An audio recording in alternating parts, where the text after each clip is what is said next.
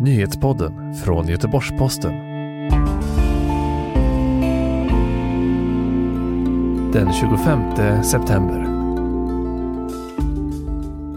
Svensk-amerikanska Jessica Meir blir idag den första svenska kvinnan i rymden någonsin. Hennes rymdresa sker i en tid då vårt förhållande till rymden förändras och där stormakter alltmer intresserar sig för rymden igen.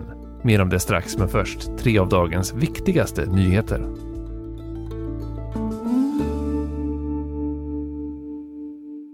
Effekterna av klimatförändringen är värre än vad som tidigare har beräknats. Det visar en rapport från FNs klimatpanel IPCC idag. Havsnivån stiger kraftigt och isarna vid polerna smälter allt snabbare. I samband med detta har haven blivit surare och viktiga ekosystem i haven har rubbats. Men rapporten innehåller en viss optimism. Enligt forskarna kan de värsta effekterna lindras om utsläppen av växthusgaser minskas kraftigt i linje med Parisavtalet. Demokraterna i USA har inlett en utredning om att ställa president Donald Trump inför riksrätt. Trump anklagas för att ha krävt att Ukraina ska inleda en korruptionsutredning av tidigare vicepresidenten och demokratiska toppnamnet Joe Bidens son i utbyte mot militärt stöd från USA. The actions taken to date by the president have seriously violated the constitution. Presidentens handlingar fram till idag har på allvarligt sätt brutit mot konstitutionen, säger representanthusets talman, demokraten Nancy Pelosi. I synnerhet när han säger att han enligt lagen kan göra vad han vill. Especially when the president says, Article 2 says I can do whatever I want. Trump själv avfärdar anklagelserna och kallar det för en häxjakt. Trots att Iran i söndags meddelade att beslagtagandet av den svenska oljetankern Stena Impero har hävts har ännu ingenting hänt. Stena Bulk väntar fortfarande på information och det är oklart när fartyget kan komma att lämna Iran. Fartyget beslagtogs av Irans revolutionsgarde i juli på grund av brott mot sjöfartslagar enligt Iran. Många bedömare ser det dock som en hämndaktion efter att en iransk oljetanker beslagtogs av Storbritannien vid Gibraltar några veckor tidigare.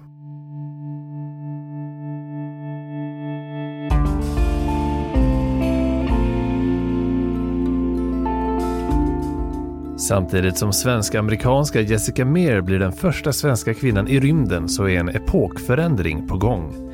Privata investerare väcker nytt liv i det amerikanska rymdprogrammet och samtidigt blir världens militära stormakter allt mer intresserade av rymden som strategiskt område.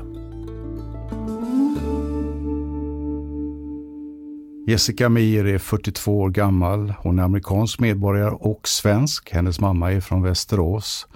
För några år sedan hade ingen hört talas om henne. Nu är hon på alla släppar som den andra svensk som flyger till rymden idag. Jan Höglund är utrikesreporter på Göteborgs-Posten.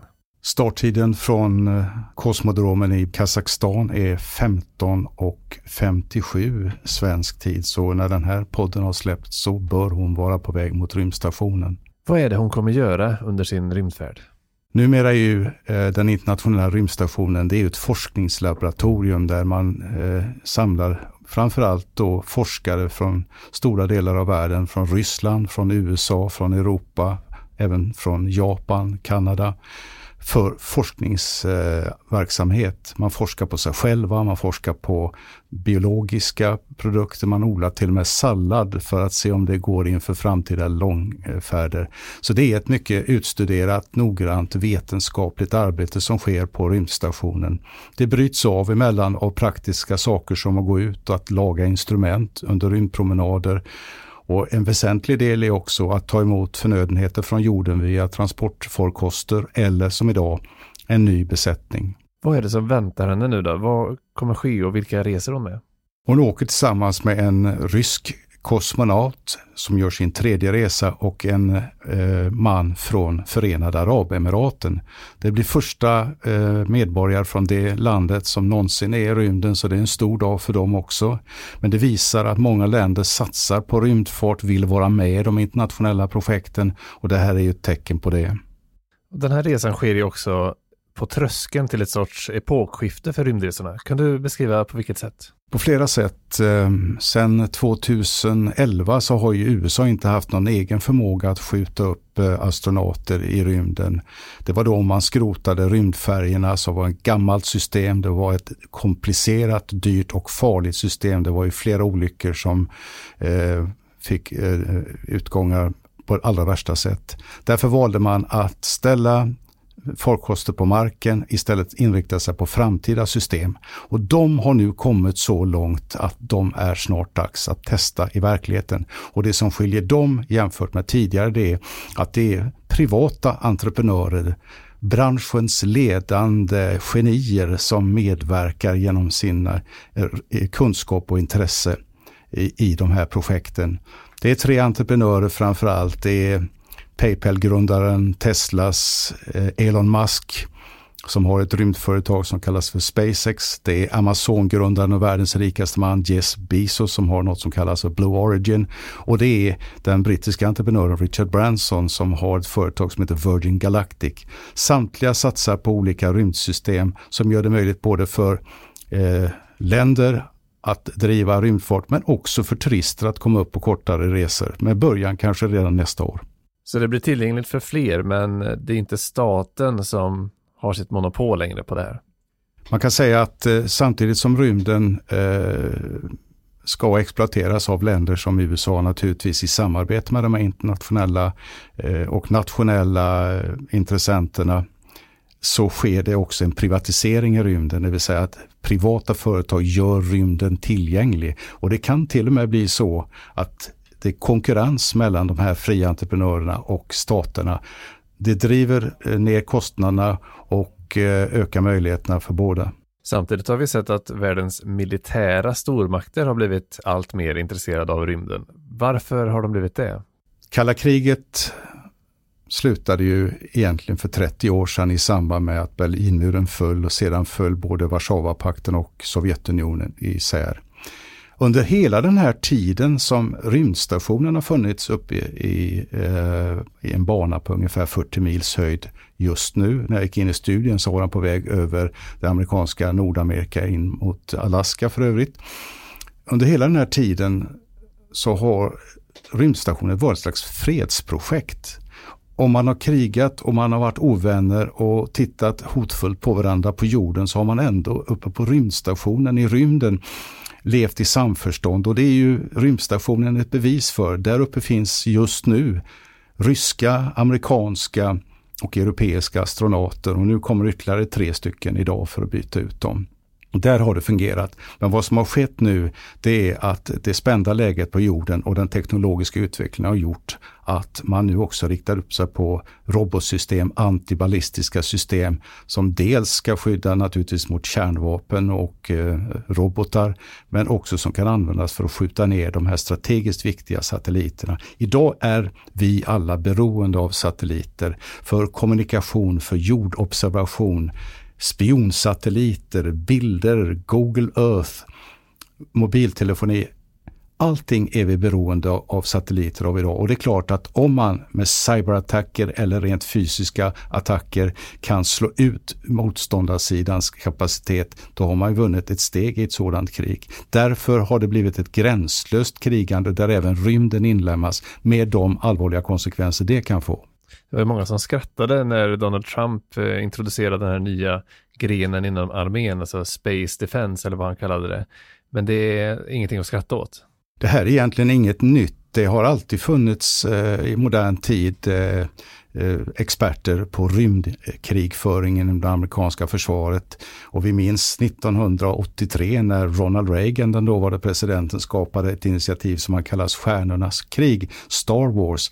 Ett system som skulle göra det omöjligt för ryssar att eller rättare sagt Sovjetunionen på den tiden, att eh, skjuta ballistiska kärnvapenladdade missiler till USA. Det här projektet ledde eh, till mycket utveckling men det ledde aldrig till ett fungerande system.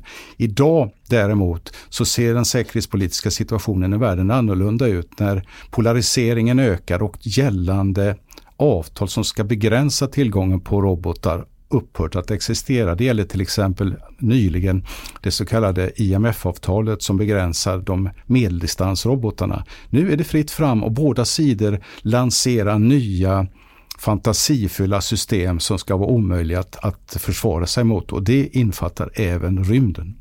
Men även om det finns den här militaristiska eh, tanken kring rymden också så var vi inne på det att det här är ett forskningsprojekt, den här resan som hon ska göra.